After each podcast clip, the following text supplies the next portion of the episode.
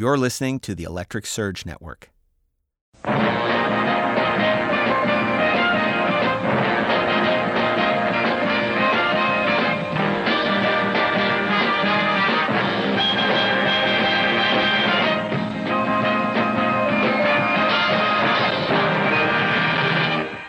Hey, this is Mark A. Altman, and welcome back to a whole new year of the 430 movie. This week, it's New Year's resolutions with your favorite 430 movie hosts, Steve Melching, Happy New Year.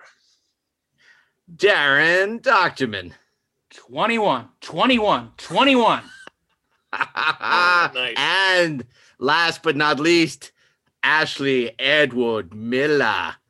Happy New Year! Wow, we made it, guys. We made it to 2021. I can't believe it. Thank God. Everybody's good and healthy. yeah, but you know what would be far as I weird? know. Would be weird. Like we're kind of recording this now. Like if one of us, well, yeah, I mean You that's know a little what? morbid. I just told you, like we're gonna record this like we're in 2020, and you blow the illusion. It took I you 20 seconds to blow the not illusion. 2020 anymore. 20 seconds. like Ash- we're gonna Ashley pretend spoiler that it's Miller. January when this airs. But now And I'm then you can't us a even lot of re-editing, maybe in case Ryan. No, we're not. Re- we don't re-edit. Once we start, we don't stop. There's no stopping. There's no stopping the train. We're like Silver Streak. We don't stop. So. Don't stop, Anyway, stop.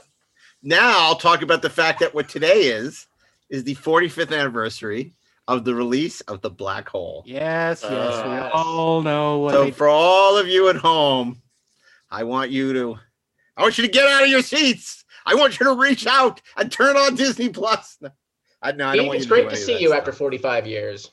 It's as if millions of voices suddenly cried out in terror and was suddenly silenced. because Ashley is going to tell you we're actually recording this in 1979. That's right. We've right. just been waiting to Dude, air that it. would be awesome. We're recording this so fast, we've traveled back in time. to well, that's the only time that we can possibly talk about the black hole and be excited about it.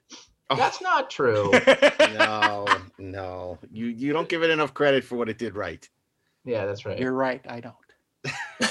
Okay, so what is New Year's resolutions about? New Year's resolutions is a show in which we're going to each pick a movie, and the others don't know what they are.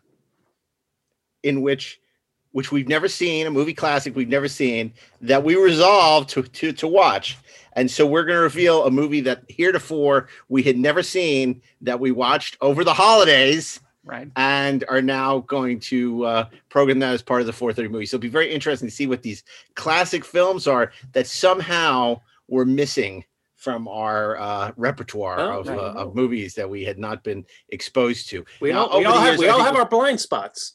We all have our We're, they- we're they do. cinephiles. We are students of film history, but everyone has their blind spots. Last year we we picked a film for each for each other. Which Right. was very nice. It's sort of Secret Santa.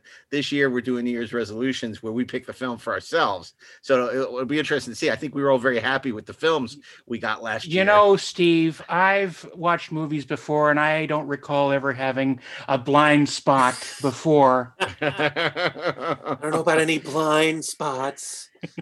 Before we we program our week and reveal our picks, I want to ask you. Uh, obviously, uh, hopefully, 2021 is the year we go back to the movies, back to the theaters. Uh, what what are you guys looking forward to in 2021, Steve? I think the year 2020 Ashley? is the year we make contact. Well, there's that strange, mysterious signal coming from Proxima Centauri. Uh, I think it's Mick Jagger, honestly. and those mysterious monoliths. yes.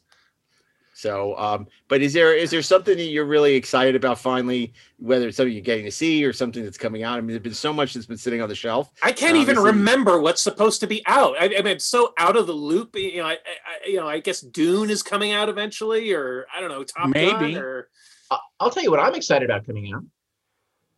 After working for two and a half years, my goddamn secret show on Netflix is finally Yay. coming out this year. Nice.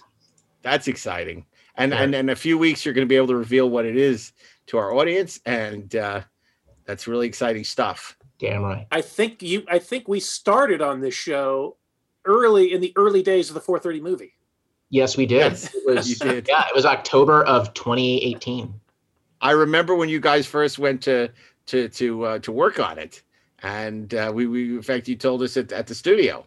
In fact, Yeah. I remember it was before you even hired Steve. Yeah. Yeah. You you, you were telling me, I, said, I think I'm going to hire Steve. I said, Oh, that's great. I'm going to give Steve money. I like money. Quite a- quite a. I like Steve. God, that was a while.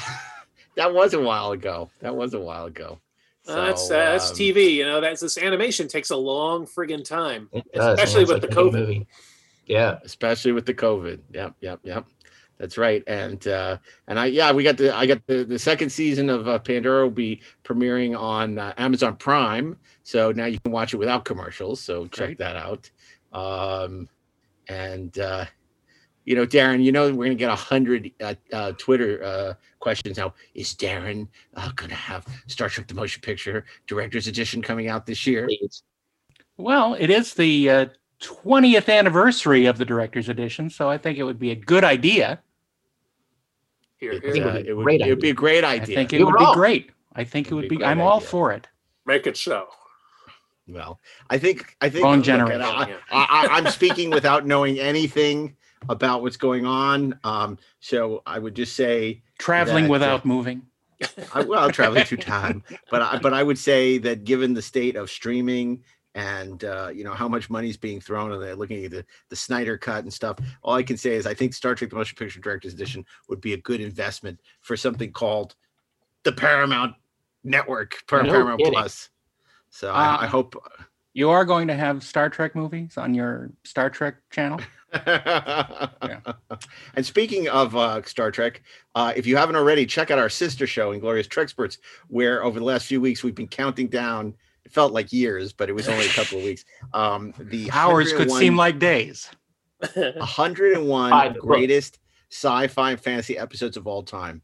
It was quite a massive undertaking, as uh, Ashley and Daren will uh, attest to. Nearly eight Um, hours of content. I just got the first episode delivered today. It's two and a half hours. Oh my god, dude! It's a Lord of the Rings movie. That's crazy.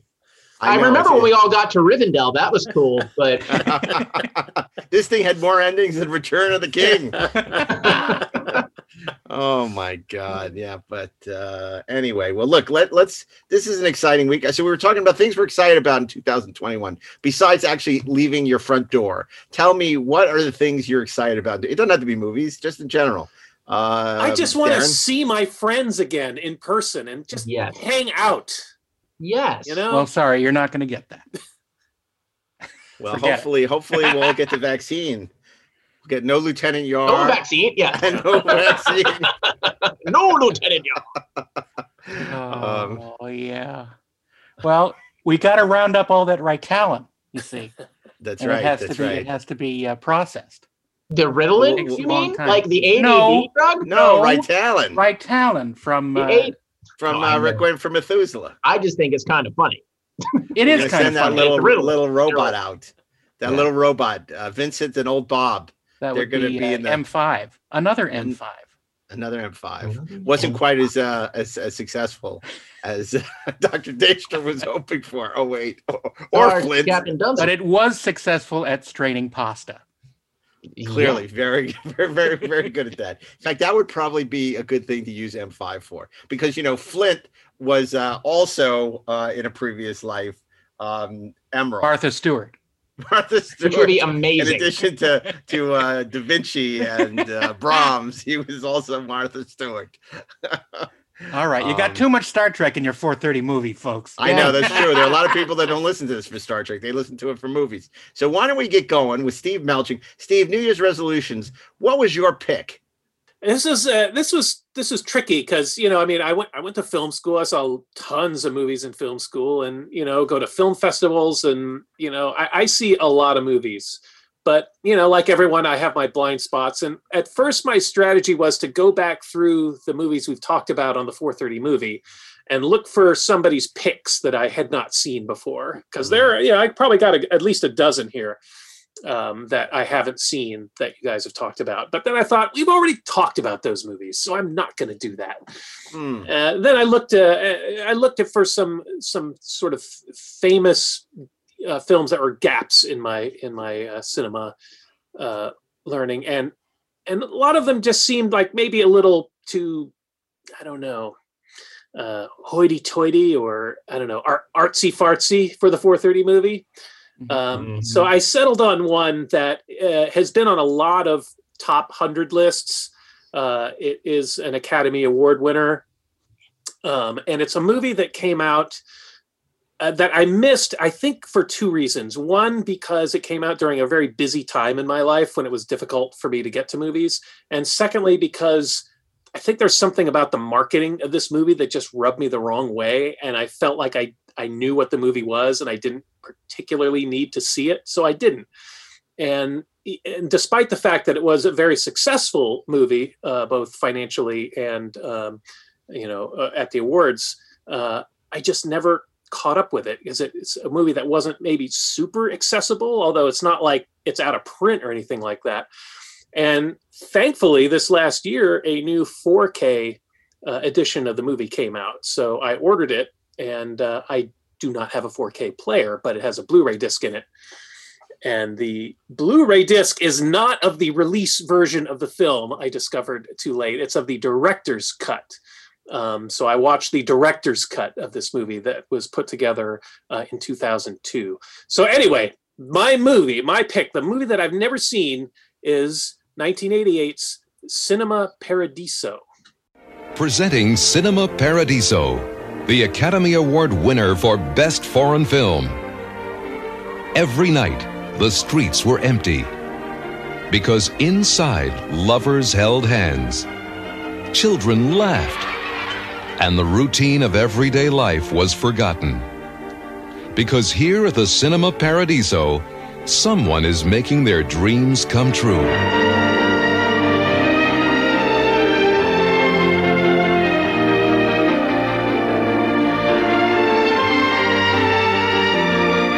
In this little town, the movies are more than just entertainment.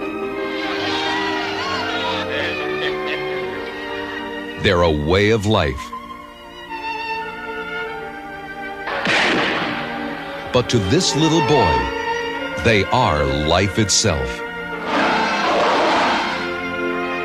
For the Cinema Paradiso gave this little boy a father, a lover, and a future. Cinema Paradiso, where a young man shared his magic with the town he loved. Cinema Paradiso, the Academy Award winning picture for Best Foreign Film, capturing the highest box office gross since My Life as a Dog. The film Siskel and Ebert gave two thumbs up, and Rolling Stone called magic, romantic, and fun. Cinema Paradiso, a celebration of youth, friendship, and the everlasting magic of the movies.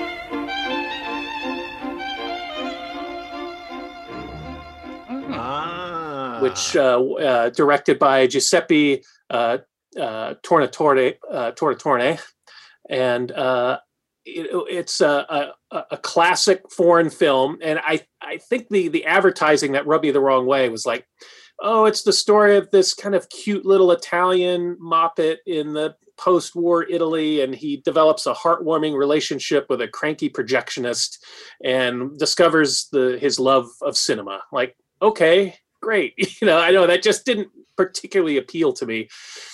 Uh, so then I, I finally watched the movie, and it, yes, of course, that's a major element of the movie.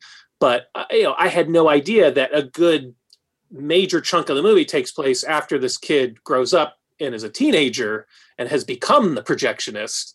And the director's cut, I don't know, has anyone else seen the director's cut? I haven't even seen the not director's cut. Oh, okay. Well, Steve, if I may, um, I also have not seen Cinema Paradiso. Are you kidding? And and and I purchased the 4K director's. I did the same thing. I got the 4K and realized the director's cut, and have not yet watched it. It is not my pick, thankfully, this week. Thank God. But it is on my my shelf. It came very close to being my pick, and I thankfully was not. But um, but yeah, I so I can't really help you with this. Okay, well then then that that helps me. So I won't spoil. I'll talk about it without spoiling it because it's a terrific movie. But it's it's not. Aaron, you've seen it though. I have not. What? Whoa! Whoa! It's a quadfecta. Wow! Like I thought I was going a little a little more mainstream uh, on on this pick. Because it's you know as, as far as foreign films go, Cinema Paradiso is one of those ones that more people have seen. I The think. thing is, I think we were probably all pretty busy in 1988. I was in the middle of film school, and I just Yeah. even though I you know I was seeing I was plenty of figuring out how to talk to chicks. So I I actually in- did see uh, R- Roberto Benigni versus um, Roberto Mechagodzilla. Benigni, I want to make love to you by a river. Well, uh, you know, there's there's another major element of this movie aside from the relationship between the, the kid uh, and the projectionist is uh, there's a love story that I didn't know about, and the w- during the teenage years, uh, the main character Salvatore uh, falls in love with the new girl in town, and you know she's from kind of a bourgeoisie family, and and her father doesn't really want her hanging around with the poor little you know kid whose father died in the war and is poor and you know works at the at the little cinema house and but they they fall deeply in love and um it it ends sadly and then there's a whole other chunk of the movie that's the director's cut they harvey weinstein cut out 51 minutes of this movie the director otherwise known as Harvey Scissorhands. Yes, the movie, the director's cut is nearly three hours long. And there's a whole third act of the movie that revolves around the adult, present day version of Salvatore coming back to the small town and reuniting with a lot of the people that are still there. And we learn why the uh, his romance, his budding romance uh, with Elena uh, failed. And it's it's really sad.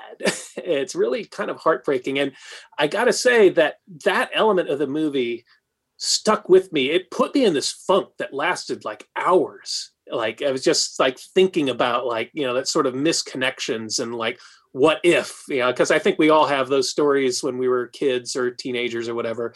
You know, what if I called that girl that I had a crush on, you know, or what what if I went to that event and and met, met someone special, you know, it- like the road's not taken sort of thing, and uh, it was it was very you know, sort of moving and thought provoking uh, to me that way. Um, although the the movie I have not seen the release version of the movie that doesn't have any of that, so that whole sort of doomed romance is just left in the past as sort of a, a wist, wistful remembrance. So nobody gets any kind of closure.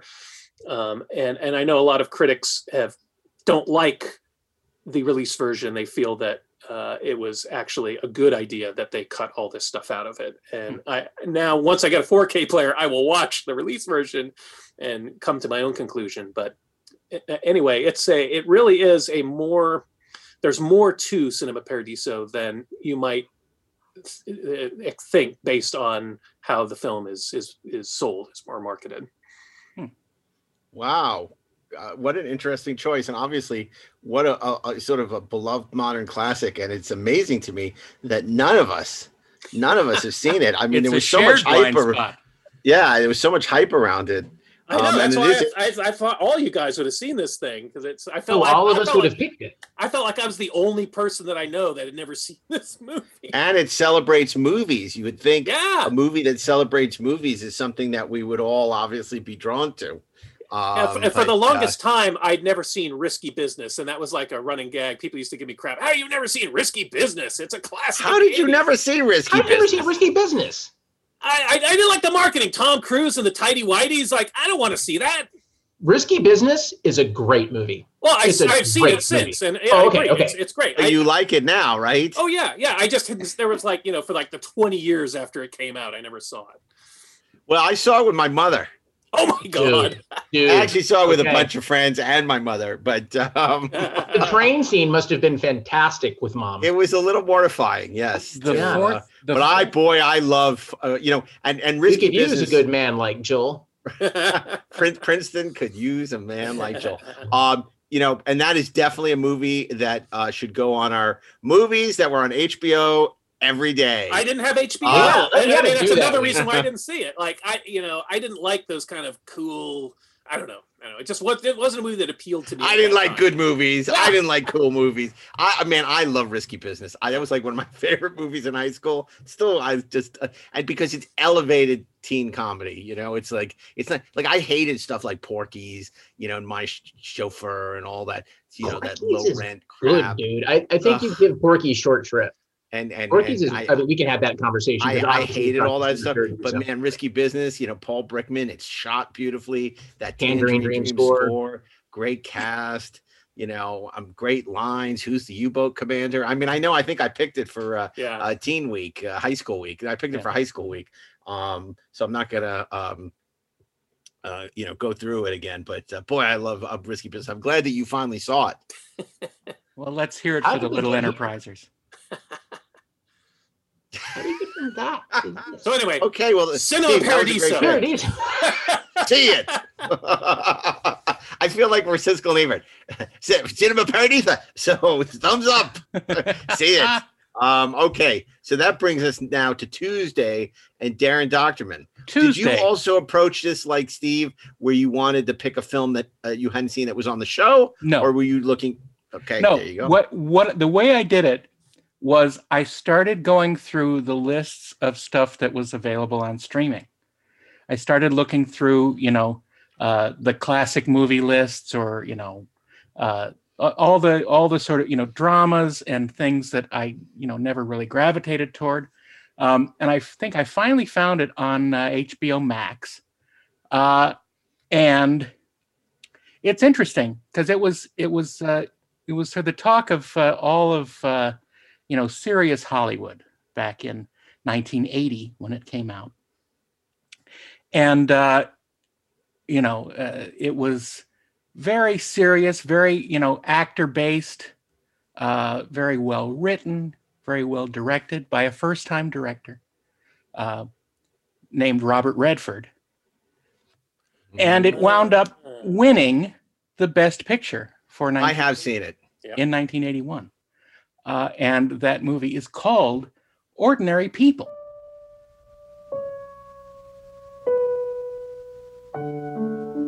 In this typical town, in this comfortable home, three ordinary people are about to live an extraordinary story. It's starting all over again. The lying, the covering up, the disappearing for hours. I will not stand for it. I can't stand it. I really can't. What kind of psychiatrists are you? They all believe in dreams. I do believe in dreams. Only sometimes I want to know what's happening when you're awake. I don't want to see any doctors or counselors. This is my family. And if we have problems, then we will solve those problems in the privacy of our own home. I knew something was wrong even before he tried to uh, kill himself. I think it is a very private matter. You never came to the hospital. How do you know about the your hospital? mother did come to the hospital, Conrad, and you know that. I just don't know how to deal with it anymore. Why are you hassling me, huh? Why are you trying to make me mad? What Are you mad? No! Yes. Oh my god, so good, dude. Mm. Just So wait. So I had always sort of steered clear of it because all the, the, the descriptions of it felt like a really turgid, horrible time at the movies. And I was not disappointed. However, um, the performances are amazing. The problem is, I hate all these people. but you but never they, thought you never thought you could hate Mary Tyler Moore. It's- I know it's- that's what's so amazing a about it. chilly, a chilly mother. She is an absolute stone Monster. cold biatch. Yeah. Yeah. and she does an amazing job uh, portraying that. And I'm wondering if Grant Tinker knew that side. I just don't know, but she is amazing. Um, the funny thing is that Donald Sutherland, who plays the father in the film, is playing a you know a very sort of a good-natured uh, character. He he cares about his family. He cares about his son. He cares about basically everyone. But the problem is the nature of of Donald Sutherland as an actor makes me think he's out for evil. so I don't trust anything he's Or saying. he's a pod person. well, that too. But it's it's it's very interesting because the personalities of the actors themselves are influencing my reaction to the film. Their their personas that they bring. Yeah, Yeah. yeah, they're so huge that it's it's tainting everything. Um, Judd Hirsch is in it. He is uh, a, uh psychiatrist And a taxi driver. Well, see, he wasn't yet, but um, but not a taxi driver. yeah, he he's like he didn't pick up Jodie Foster. Yeah, right, right. Although that would be an interesting matchup. Okay. Oh, Jodie How about the Foster was in my cab. the, the Muppets taxi driver with Kermit. you looking at me? I all the. You're talking to me. You talking to me? Yeah. You must be talking to me. There's no one else here. Oh my goodness. There you go, Muppet fans. There's one for you. All right. So I I start watching this film, and it is very much what I expected it to be. Basically, a a, a very uh, sort of stage play interpretation of this uh, of this novel uh, by Judith Guest, uh, with a screenplay by Alan Sargent, who I knew from What About Bob, also a very psychiatrist-based movie, and I think he had a sort of uh, uh, a strange attachment to psychiatry and uh, sort of delving into that world because uh, there was a lot more of it in the What About Bob script that was cut out. Anyway, there's plenty of it in Ordinary People. And uh, you know there are the uh, the expected scenes of the breakthroughs and breakdowns and uh, you know really emotional uh, dealings between all of the characters, and the scenes between the family are great. And it seems like that was where the most attention was paid to it. However there are other scenes uh, dealing with uh, uh, timothy hutton's uh, school friends and a, girlfriend that he's uh, that he is uh, starting to see uh, who uh, is played by uh, elizabeth mcgovern which is interesting because i've been rewatching downton abbey And, and, and she of that's course Elizabeth Montgomery. Never mind. Sorry. no, that's Elizabeth Mon- Montgomery. Um, but she plays the sort of the the wife of the uh, the master of the house, and she's you know uh, much more seasoned now. But she's a teenager in this, and it's very odd because I I can't stop seeing that other character. Lady Um, Grantham. yes, Lady Grantham. Um, but it's uh, it's interesting because the other the scenes that are not between the family members themselves or uh, the family members and Judd Hirsch seem kind of flat and added on. And it's very it's very odd because it seems like th- that not a lot of attention or or or concern was paid to those because perhaps they were you know not as uh, interesting. I don't know. I don't know what it is. Um, but as I was watching it, I felt very uneven about the whole thing. Uh, primarily because, as I said before, I don't like any of the characters, you know, on a personal level. I, they're they are, uh, you know, mostly uh, rich uh, people who, you know, live in the uh, upper uh, upper sections of Chicago, and they're not very pleasant, and they're not very. Um, I don't know. I, maybe I'm just so disconnected with it because I, I don't really know any people like that. But it didn't convince me that they were real. It convinced me that they were sort of someone's idea of what those people might be like. So I don't know. It wasn't reaching out to me. Um, in the end, I I enjoyed watching the film. I enjoyed watching the performances, and there are some moments that are very, you know, that are very uh, devastating and emotional. But it just didn't. It didn't pull me in, and it's a very interesting thing. And I, I I'd like to find out more of why it didn't, because there's no there's no uh, you know real reason why it didn't, but it's a very interesting thing. And I I, I watched it completely awake. I didn't, you know, I, I was I was very uh, fresh, and I, I watched it with clear eyes. You weren't super No. high. I'm never super high, Oh, okay. actually, Just on I- life. just on life and uh, and movies. but uh, yeah, so and, and you know it it won four Academy Awards at the 1981 uh, award ceremonies. Well, I got a funny story about ordinary people. Did you Please. see it with your mom? No, no, I did not. I was dating a girl who said that in order to, I, I was supposed to meet her family for the first time, and she said to understand um, her family and her her whole relationship with her family, I Oh, had no. to watch Ordinary People. Oh my god! and I said I would, I would, I would, uh, you know, try and get around. She said, "No, you have to watch it now." Wow. And this is before streaming and everything. I don't remember. I had to go out to like the freaking video store or whatever and get this fucking movie. And uh, and and and it's like, and then she called, "Have you watched? Have you watched the movie yet? Have you watched the movie yet? Have you watched the movie yet?" And I finally watched the movie. I'm like, "Oh my god, I need to break up with this girl now." yeah. It was it was terrifying. And the, did the you ask irony of it, her? Did you ask her if she was the dead sibling? well, the the irony is now she's a very successful psychotherapist. Oh, that's Um, fascinating.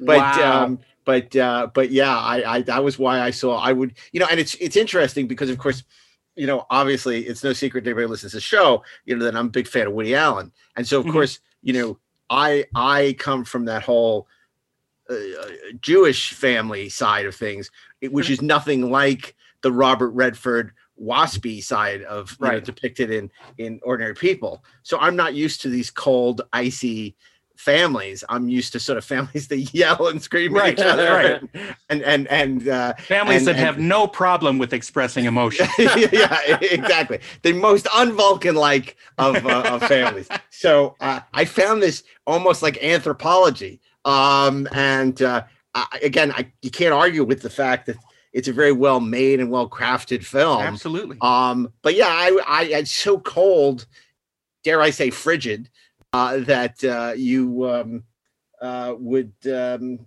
it, it's it's very you know, it's very difficult to appreciate beyond the artistry of it. Yeah. And the, I, uh, I I rise in the defense of ordinary people. I um I love this movie. And I think that it is it's so devastating and it's it's so honest. Um it's just you don't you don't watch this movie and go, ah, I watched a movie. Like you know that you watched that movie. Um, and I think in 1981 there really hadn't been anything that was that was quite like that um, eh, the you know the the emotions behind that film and in that film are so raw that they only work in a family that has difficulty expressing emotion um you know and it's it, it's one of those films that's had like a, a massive impact on me it's like I, you know it's funny i mentioned before that my show was dropping and and mark i feel like i'm mark altman's all of a sudden but um but you're, you're, but, that's you know, a good that- thing, Ashley. That's a good it's, thing. it's a very good thing but it's like I, I you know we'll talk more about it when it comes out but like but there's there's it's weirdly there's a lot of ordinary people in that show um it, my god sally field she's a nightmare she's a horror but she's a recognizable horror to me Wait, wait, wait, Um, wait. Sally like when i say sally field god damn it you know what i meant like No. anyway Yeah. No, so- what did you mean? Mary Tyler Moore. Airtime. yes thank you Because same thing no, same thing here's the funny thing.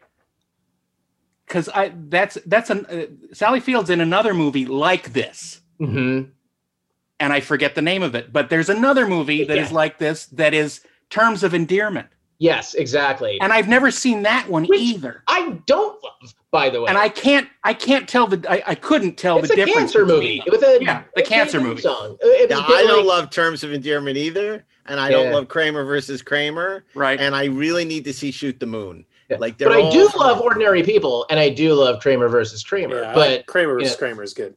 but yeah, that's just me. But like, but but come on, I mean, But what about Kramer Kramer versus? I mean, she's fucking. What is she's Kramer versus Seinfeld? She's she's a nightmare. she's Yeah. she's like one of the best screen villains of all time. Yes, I yeah, mean, yeah. come on. Which is what I learned about this girl's mother. Yeah, right. She's one of the best screen villains of all time. You know, that's funny because I, uh, when I was dating a woman I was getting serious with, I, I made her watch Free Enterprise so that when she met my friends, she would know. And, You made her watch. and she, So she would be scared. Yeah, somehow she didn't break up with me. She married me. So there you go. See, it had a happy ending. That's so. That's so funny. Oh, that's God. two. I, I, I want to, you know, I, I haven't seen Ordinary People. I only seen it once, and it was probably 25, 30 years ago. And I, I Mm. really liked it when I saw it. Um, and, and I haven't really thought about it much since then. And now I, I kind of want to see it again. So if you say it's on HBO Max, I, I guess I know where to find it. Uh, yes, you do. on HBO Max. Yeah. now, now that it's on my Roku, that I can, uh, I That's can watch it on the Roku. Yeah, I um. Yeah. Okay. Well, you know what? This is a really interesting week. This is a really. I'm not going to say anything else. Uh, this is a really interesting week shaping up to be, and unexpected movies. You know, given uh, you know, given how um the slant often falls into genre, it's interesting the two films that we've looked at so far. Well, I think by the nature of this experiment, it's like we're stepping outside our, our comfort zones because it was something we really wanted to see. We would have seen it. That's Like correct. something That's that right. slipped through the cracks or something. It's like, yeah, I don't know. I heard it was good, but I just never got around to it. But I, we all got to watch Cinema Paradiso and compare notes on that. Now, I mean, because we hit the, you know, not even the trifecta, the quadfecta, like you said. So, uh, uh, and by the way, I, you know, I don't know if you saw that David Giler died today. no, Yeah. no, I Um, didn't. yeah, so sad. which is uh, so Oh. sad. So, steward of Yes, the it's Alien 2020. franchise. Boy, Ugh. 2020 is- it just doesn't stop. Peter Lamont died this week. Mm. Uh, the great production designer. Really sad by all. Uh, everything I've ever heard about him is he was just a total sweetheart. Wonderful guy. Jeremy you were? Did you work with him? Jeremy Bulloch, Boba Fett. Mm. Yeah. Boba Fett. Boba Fett. Yeah. Boba no, Fett, I, Boba I, Fett. I didn't work with Peter I Lamont, but I, I, I knew plenty of people who did, and uh, yeah, he he was, and Ugh. apparently he was an uh, incredibly resilient person too, because uh, he worked with James Cameron twice. Wow. So Crazy. that's uh, that's pretty amazing. Actually. I also heard he had an incredible memory. Uh, I have his book about the Bond movies, but he, Mm. he was he, apparently he just remembered every every like he could tell you what he had for lunch on like Goldfinger, you know, which is like amazing.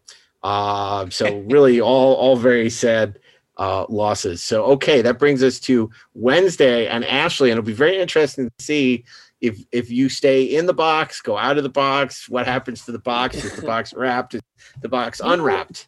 in a week like this, look, it is it's difficult to go out of the box. Now, admittedly, there are ways to go out of the box. Um, I thought about like, well, what is it that I haven't seen that would really upset Mark? Like on a like not like a, oh I can't believe he hasn't seen that way, but like a oh I can't believe he hasn't seen that and why the f- is he talking about it way? Um, uh, you know, but I figured you'd seen Star 80. I love Star 80. See, there you go. Yeah, now that's why I couldn't pick it because you love it. Uh, you know, I, I- all I can say about my pick is what we have here, ah, Oh. Really? what we have on our hands is a dead shark. I am speaking, of course, of Jaws, the Revenge. Wow. Really? this is what you picked? Oh, God damn it. I'm not talking about You're talking about Annie Hall. Revenge. You're talking about Annie Hall. Yes, I You're am. talking about I- memories. I finally saw Annie Hall. A relationship is like a shark. It has, It has to keep moving, of forward course. Or it die. What I wouldn't give for to, a uh, large sock as with horse manure in it. which you essentially What do you do when you get stuck Or- on a movie line with a guy like this behind you? Wait a minute. Why can't I just give my maddening. opinion? It's a free country. That He, he can give you. You have to give it so loud. I mean, aren't you ashamed to pontificate like that? And and the funny part of it is, Ma- Marshall McLuhan. You don't know anything about Marshall McLuhan's oh, really? work. Really? I happen to teach a class at Columbia called TV, Media, and Culture. So I think that my insights into Mr. McLuhan, well, have a great deal of validity. Oh, do you? Yeah. Well, that's funny because I happen to have Mr. McLuhan right here. So, so yeah. Just let me, let me, let me. Come over here a second. Oh, Tell I, heard, him. I heard what you were saying. You, you know nothing of my work. You mean my whole fallacy is wrong. How you ever got to teach a course in anything is totally amazing. Boy, if life were only like this. See, at at first I thought you were going for, uh, uh, you know, what we have here is a failure to communicate. To communicate, that's yeah. what I which is the too. way he wants it. Yeah. Well, he gets it. No, uh, that I've seen, and no man can eat 32 eggs. Let me tell you, I've tried. okay, so let, let, let, the gas is just off the hook. Uh, let, us get to the important part. Ashley Yes. saw Annie Hall finally. I, I finally saw Annie Hall. Um, other than like randomly, vaguely sort of seeing various scenes from movies out of the corner of my eye, or watching, I re- have vague memories of seeing Sleeper when I was. Yeah. I just got my Woody Allen cherry pop. Uh, yeah, I mean that and I part where the have to star, tell you- the, the Star Destroyer goes over Tatooine is amazing. It is. Oh wait, I, I have to tell you, Mark, here is my assessment of Annie Hall. oh I'm waiting. Are you ready? Don't say anything stupid. It is it's awesome. Yes, Uh, you could stay as my friend. Diane Keaton is luminous. Yeah, very good. La-di-da. Uh, Woody Allen is very funny, um, very relatable. I, I thought, like, I really thought going in, my problem was going to be relating to Woody Allen because he's, he's so. No, it just it works. Um, and it, here's what I think is like kind of the coolest thing about this movie. So, when you meet Annie Hall, you meet her at like the nadir of her relationship with uh, with Alvy Singer, with Woody Allen's character. You don't like her. She comes in, she's negative, she's whatever. Like he's kind of an a hole about the whole thing. But the way you meet her, she's late. She's like kind of eh, with him, which is exactly the opposite of how you'd think that you would introduce, you know, the character. Easy there. An angel just had its coffee. An angel just kind of. it's like it's the opposite of how you think you would introduce, you know, your titular character. But you meet her there, and what's smart about it is, like, you get this sense of her, and you also kind of get the sense that he's kind of earned it. But by starting there and then going to how they met and how sort of wonderful and weird and wacky she is, you go, oh, I get it. Like the relationship with Alvy has kind of made her into this. So you know from go that they're wrong for each other, but you also know that they're connected. But The- here's the crazy thing, Ashley. That was not the way it was written originally. It was much more linear, and it was much a much longer picture.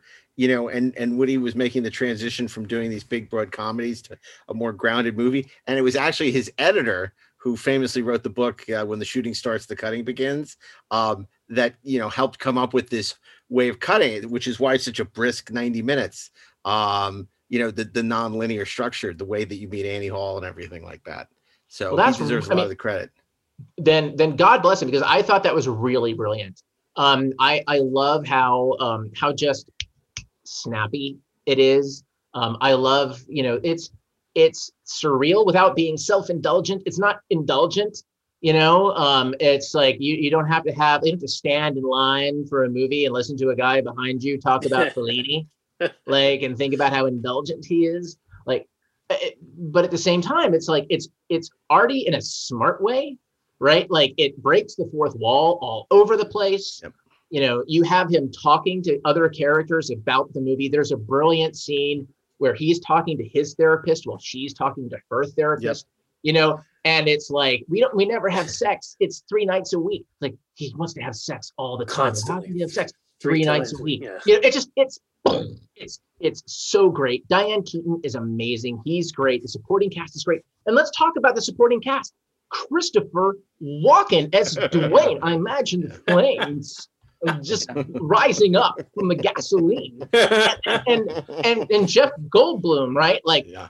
I, forgot my mantra. my mantra. You know, it just it's you can't Paul, believe who's Paul. Simon. Shelley Duvall, right? Like it's just like I almost said Shelley Winters, but Shelley Winters and Shelley Duvall are like and you know opposite Shelley Hack, aren't they? She- Shelley Like- Hack is at the end. where she says, "Yeah, because we're, you know, how do you keep your relationship? Because we're vacuous and have no yeah, I don't have nothing own, have interesting to nothing- say. I'm pretty much the same. Well, it sounds like you worked it out. Like it, it's great. I love this movie. It's so smart. It's so funny. It like it has so much emotion to it.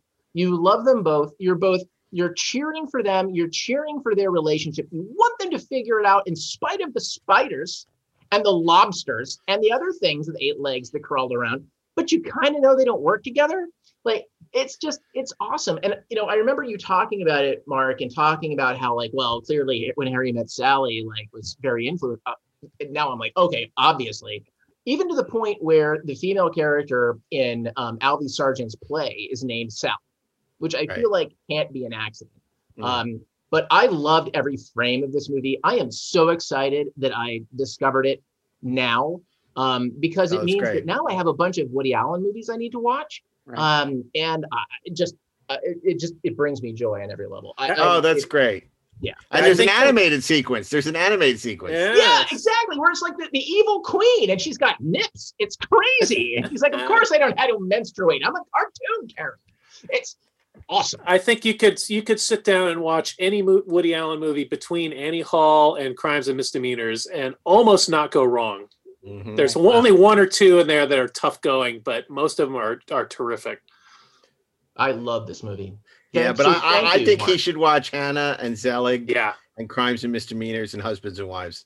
But Well, uh, you know, I will. And you and tell me what to watch, I will watch it. yeah, I'm so oh, you know what he actually, you know what he really should watch next is Manhattan Yeah. because you know he's on the whole Diane Keaton, you mm-hmm. know Woody Allen thing. I mean, you know, it's and it's true. I mean, because she should be with Warren Beatty, but she's with Woody Allen. I just love that scene in Annie Hall when after he's split with Annie and he's trying to recapture the magic with that next girlfriend with the lobsters, and he's doing the same shtick with the lobsters, and she's just 16 years? I don't buying get it. it. Is that a joke? Yeah. Are you making? Are you joking with me right now? Oh. Yeah. Yeah, Awesome. it's it, it, it, it, it's uh, it's uh, it's great, and it's it's a snapshot of New York of that era. I used to live um, after I graduated from college. I lived right near where some of the stuff was filmed, and you know I would walk down those streets, and I'd always think of Annie Hall, and um, it just it just captures New York of that era because you know obviously there's the taxi driver version, you know, in Times Square, and then there's the Upper East Side version, which is Annie Hall you know, and uh, so it's so interesting to see uh, New York because you know a couple years before it's all you know Serpico and French Connection and it looks like hell on earth, and then uh, you know you get to Annie Hall and New York is like one, and particularly Manhattan, and New York is like magical and wonderful. Uh, but I'm so glad that this was your pick. I'm equally uh, uh, thrilled to hear how much you like the movie. Um, you know, I, I think it's it's a, a very special film, and particularly for those of us who are big Star Wars fans, I know there's a lot of resentment over the years built Oh, up yeah. over this film. F Annie So, Hall. Fanny Hall. but um, and it's true. I mean, when you look at it, you know, it's it's not just a romantic comedy. A lot of stuff we take for granted now, but it was so groundbreaking then. You know, breaking the fourth wall. You know how meta it was with uh, Marshall McLuhan. You know, at the time, Mm, that was a- awesome. a- you know, all, all that stuff. Um, I didn't teach anything. and and and such great you know just performances and you know the nonlinear structure so that there really is um you know a lot that was really groundbreaking and less so because that movie's been ripped off so much by so many people Oh, and as we it's said and it's you know, and it's not a happy ending. And I love that final monologue. It's just leaves So you on great. such that sort of bittersweet note. But perfect. Yeah. But you don't feel like uh at the end of it. You feel Yeah. like weirdly uplifted by Yeah. it. Like a good thing has happened. It doesn't Mhm. matter that they're not together because they've had this impact on each other. Mhm. Like the fact that he thinks about her and the way that he does is ultimately a very positive thing and and vice versa. You just you feel that way and I think that's great. Yep. yeah and, it, and it's also like their relationship too. I mean diane and woody dated for a long time and you know they still are you know very close but you know they moved on in life. So it's it's it's, it's a great movie. I'm so glad you liked it which of course brings us to thursday. And now the ball is in my court. And i, I can't give a litany of uh of choices because uh i only watch one i watch one film. There's only one movie you've missed. so and and that film is um a movie i've wanted to watch for a very long time and finally got around to seeing uh star trek II the wrath of khan I- We've talked about You it a lot. no, I've seen that movie once or twice. no, I- the Done movie, movies we've seen a lot. I, I, I you know, it, it, it, I don't know how this happened, but Steve was there. Uh, we used to do these um, back at Comic Con. We, we we do these panels inside the writers' room with a bunch of writers and showrunners and stuff. And Ashley, of course, was there too. And um, um, uh, we do it on Saturdays at Comic Con, and uh, that on Saturday nights we'd have this dinner at Morton's. Um, and I guess it was a couple years ago. Ron Moore came joined us um, because he was there to promote Outlander, and he came to came to the dinner. And somehow we got in this conversation about great movies that we've never seen that we should have. And it was really funny because we had the same movies on our list. one of them was Days of Heaven. The other one was my pick for uh, uh, tonight, uh, and that is Harold and Maude. I should like to change into a sunflower most of all. They're so tall and simple. What flower would you like to be?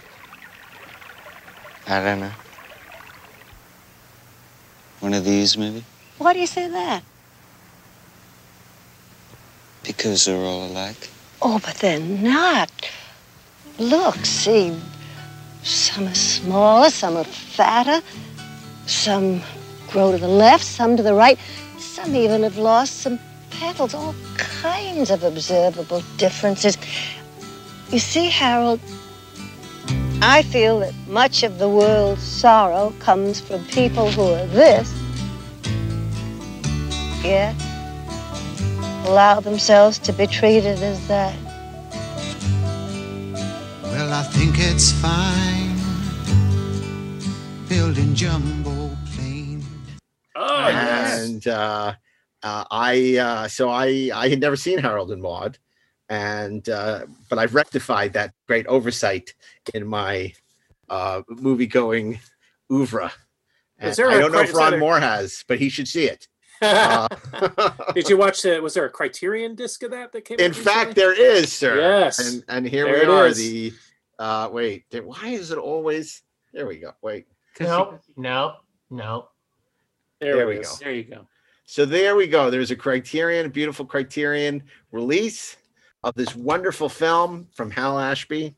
Uh, of course, this is a movie in which uh, a very a Bud Cort, uh, who plays Harold, uh, he enjoys going to funerals and faking his own death. In a way, it's kind of like ordinary people. And uh, he uh, at one of these funerals, he meets the um, the wonderful Ruth Gordon, who plays Maude, who's just full of joie de vivre and a love of life, and just absolutely borderline crazy.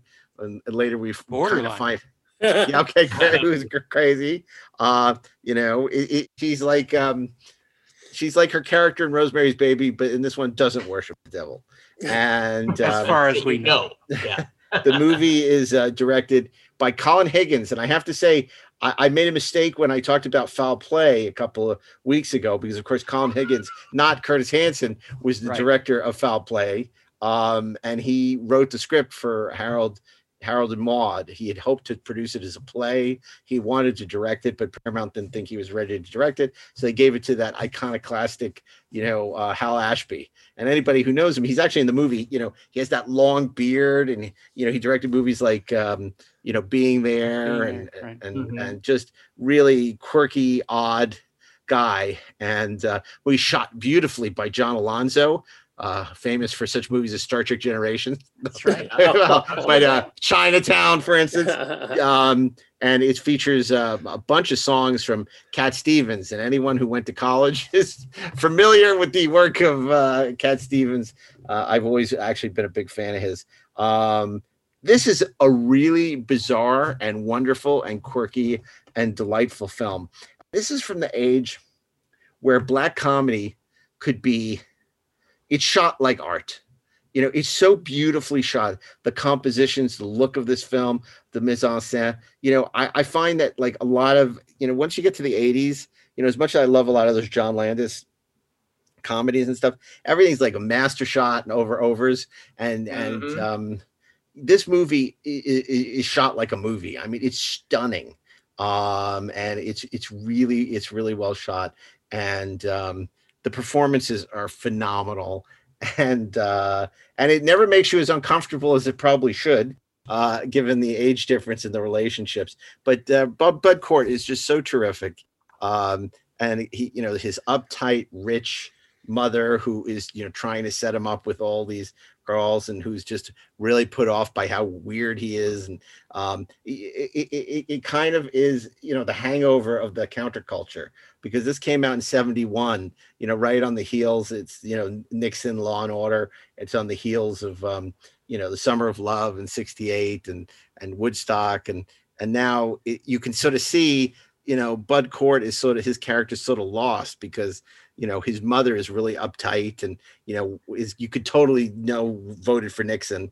and you know her uh, her brother his uncle is an army uh colonel who basically wants bud cort i mean there's a great sequence where bud cort um is uh you know she wants him to, to go to military school and enroll you know be in the military. And this him and ruth gordon concoct this way to get out of it. That's just just so charming and, and delightful. And i i just loved the movie. I thought it was it was it was great. And you know it's the kind of movie they don't make anymore. We say that a lot on the show but truly this is a movie that uh, doesn't fit in any box even ashley's box. And um, i was fascinated when i started doing a little research on the movie after i watched it because the best movies make you want to learn more about them.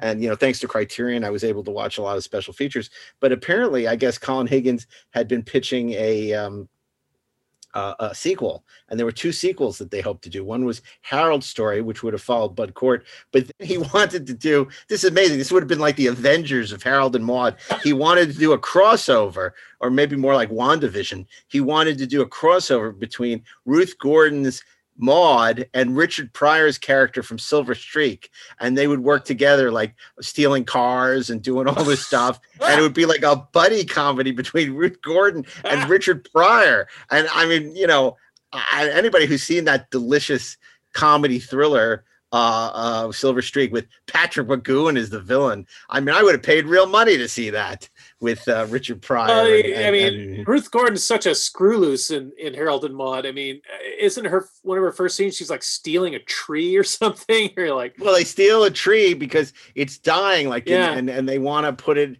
plant it somewhere where it'll get enough sun Yeah. to thrive. And then, of course, they, she's pulled over by, but she stole the car by this cop, and then she like leaves him in the dirt. It's, it's so, and that, that cop is Tom Skerritt from Right. uh, from Alien. Uh so it- and picket fences. Yeah, yeah, and picket fences. Yeah, thanks, Daren. For the, young- for the younger people. yeah, yeah. Oh, yeah. Really, how much younger? Um, but it, it's it's uh, you know some of the early choices for the role that Bud Cort plays so marvelously, and he comes across much younger, and so it makes it even creepier. But uh, Richard Dreyfuss was being considered, uh, John Oh. Savage, John Rubinstein, um, some interesting interesting choices. But Bud Cort is just so perfect, and I think this is the role that really haunted him the rest of his career. Everyone knew him from this movie. Well, And it's, such a it. It's the role that kept people from hiring him. yeah, it's Yeah. such 'Cause he's so creepy. Yeah, such an Yeah. indelible performance and such a a weird role in this movie, the weird relationship that I don't know. It always made me uncomfortable in a good way. Yeah, I'm Well, really sort of mortified that I said Curtis Hanson for foul play when it was Wow. Colin Higgins. I, I, You know what? I think Curtis Hanson directed a version of it with Sally Field. I, I always. Well, uh, of, of course, Bud Cort was the voice of the computer in Electric Dreams. oh, Yeah. that's right. Madeline, I love you too. Which is still not on and I Blu-ray. want to. Yeah. I don't even think it's on DVD. Uh, Electric Dreams. I love which Electric is, which is interesting because it's not available on any electronic media. I wonder if It's so that's- ironic. I love Electric Dreams. but uh, yeah, Harold and Maude's great. I again, I, I'm not quite sure why I've never seen it. Uh, I know a lot of people um, who who love this movie, and for some reason, it just uh, eluded me. And I guess you know maybe the description didn't seem that appealing. But uh, I'm so glad I watched it, and I'm going to call up Ron Moore and tell him he should watch it too. Yeah. I, I had a I had a girlfriend that uh, that loved this movie, and uh, that should have been a warning.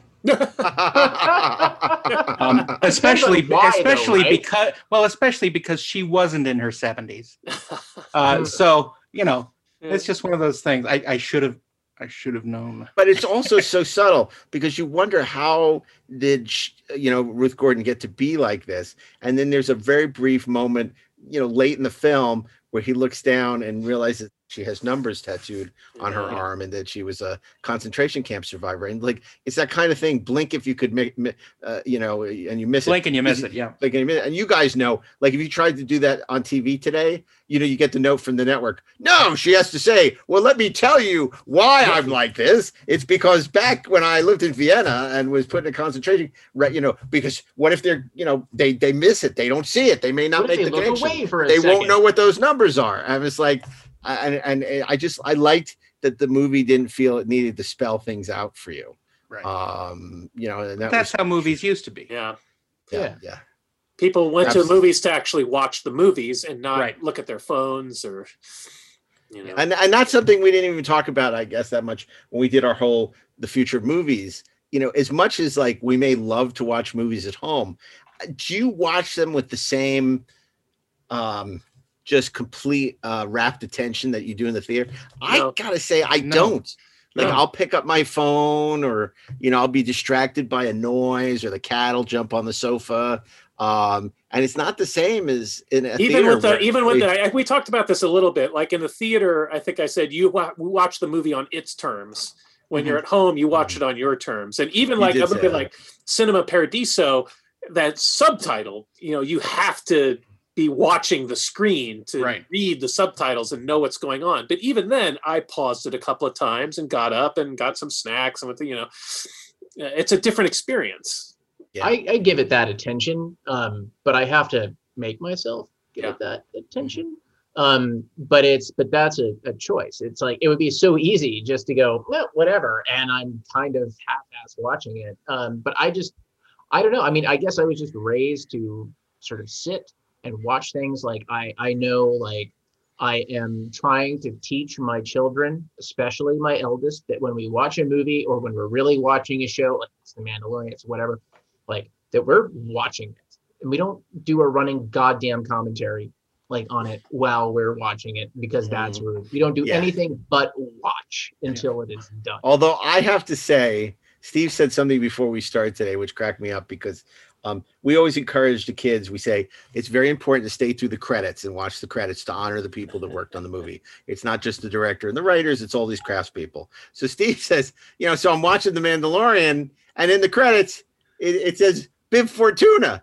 And he's like, wait a second, Bib Fortuna wasn't in this episode. And then sure enough, there's a closing sequence you know, there's a, after the credits with Bib Fortuna and Boba Fett, and it's like it totally gave the game away. And if I, you know, I made my kids, you know, uh, watch those credits, it would have ruined a great moment for them.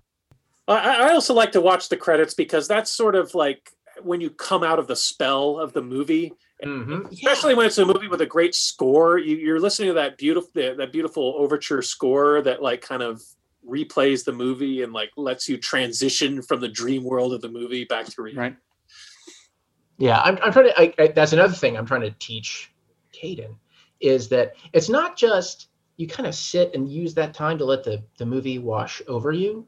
It's also that we are paying our respect to the people who worked on that film. Yeah. Mm-hmm. You know, it's like it's a way of saying thank you. It's like I'm going to wait. I'm going to watch your name, even if I have no idea who you are. Like I might watch your name scroll by. I I, I don't even read it, but at least I'm sitting there.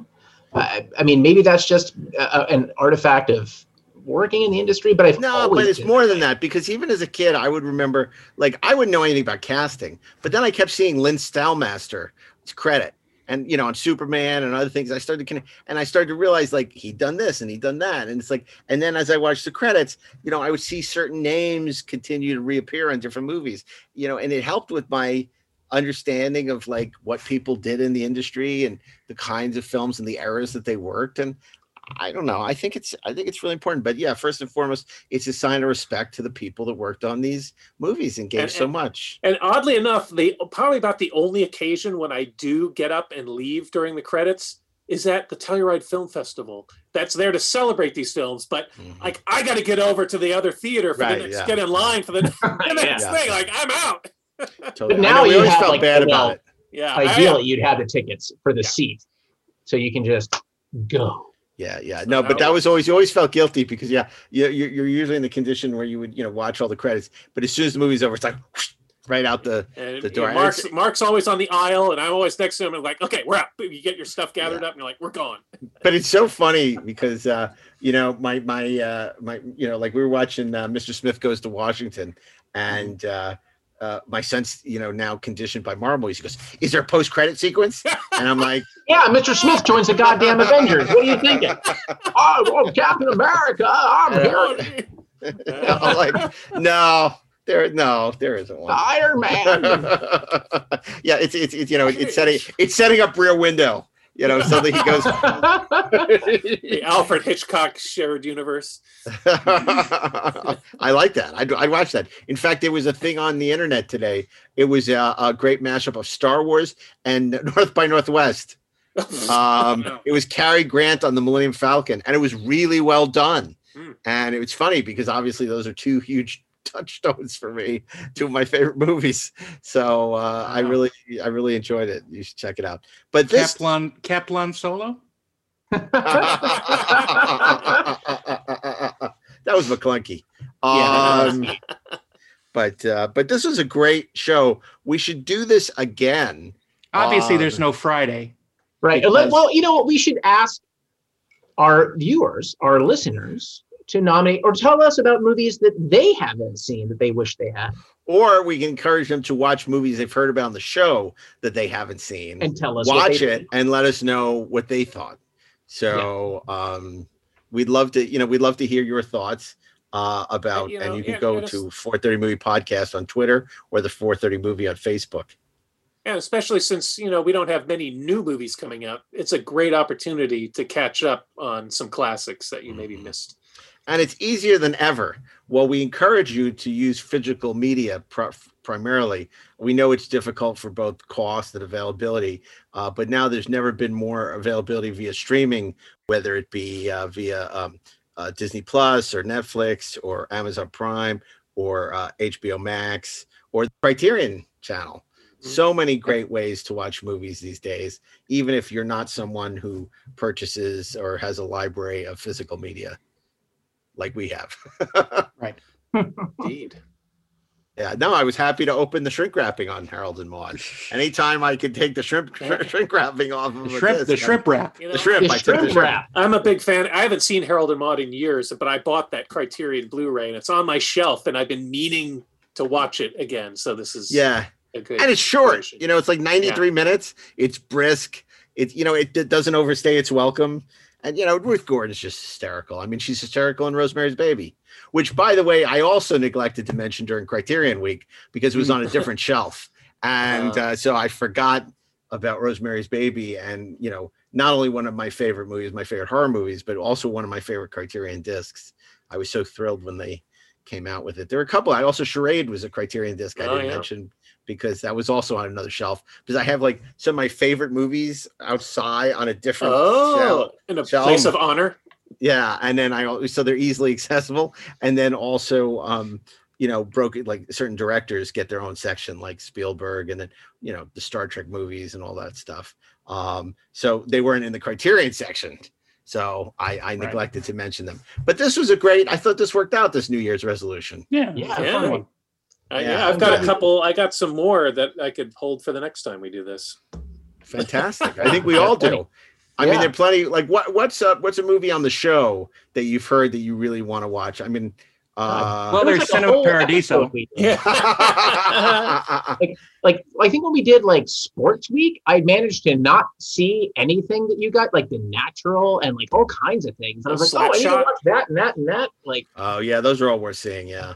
Well, the I, one uh, one that I see on here is the Sure Thing. I've never seen it. That oh was- my Oh god, my God. I've seen the You Sure have to see it. Yeah. Yep. You should see that. I think anything we've said. I mean, I got to watch Monty Python and the Holy Grail. Mhm. So, um, and uh, and Lucas. Lucas is great. So Yeah, what, what I love is how Lucas shows up at the end of The Mandalorian. yeah. oh, Jesus. And on that note, thank you for joining us for the 430 movie. We'll be back with an all new episode and, and welcome uh, to a whole new year of 430 movie here in 2021. Hopefully, a better year for everybody. And uh, to all our listeners, are we going to recap?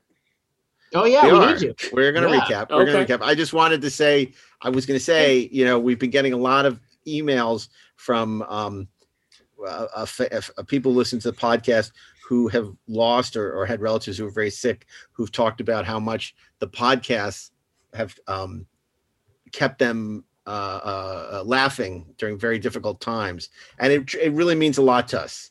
You know, uh, I was saying to Daren that um, you know sometimes we joke about, oh my God, why do we do the show? Or you know, it's a, so much time commitment, and we get these emails about you know one person was telling us about how uh, this was on Inglorious Treksperts, how his father was you know dying in the hospital and he he wasn't even going to be able to see him. And he was waiting to hear what happened. He was in the car for three hours and they could he wasn't even let in the hospital. And uh, you know he listening to the podcast kept him sane for those that time that he was waiting to hear from the doctors. And we've gotten a couple of those emails now both about 430 movie and Inglorious Treksperts during these really tough times how much the show has meant to them. So we just want to say to you our audience how much you mean to us and thank you you know for for um, all the wonderful things you've said and the support because there'd be no point doing the show if there was no one there to hear it. So um, uh, so thank you. And now let's look back at our new year's resolutions 2021 uh, steve melching monday. Monday is Cinema Paradiso. tuesday. Tuesday is ordinary people. wednesday The second greatest film of 1977, Annie Hall. damnation alley being the first Well, I, was- I was going to say Sorcerer was a close second until I saw Annie Hall. whoa I, I gotta give it to Annie Hall. I oh. love Sorcerer, dude. i'll buy that for a dollar Damnation thursday Alley also awesome. It's- Go ahead. Harold and Maude. And Friday, we ask you to weigh in with your thoughts for what New Year's resolution. What film have you, should you have seen that's in your blind spot that you're going to check out and watch and let us know? You pick the winner. so until next week, on behalf of Ashley, Steve, Daren, and myself, Mark Altman, we want to send a special uh, shout out- shout out and thank you to our sound engineer, Bill Ritter, who has been working so hard all year long to make us sound good, particularly uh, via Zoom while we've been out of the studio and will continue to be out of the studio for the foreseeable future. Our production coordinator, uh, Peter Holmstrom, our um, production uh, associate, um, Zach Raggets, and of course our producer Natalie Muscali. But uh, until next week, thanks for joining us. Eyewitness News starts now.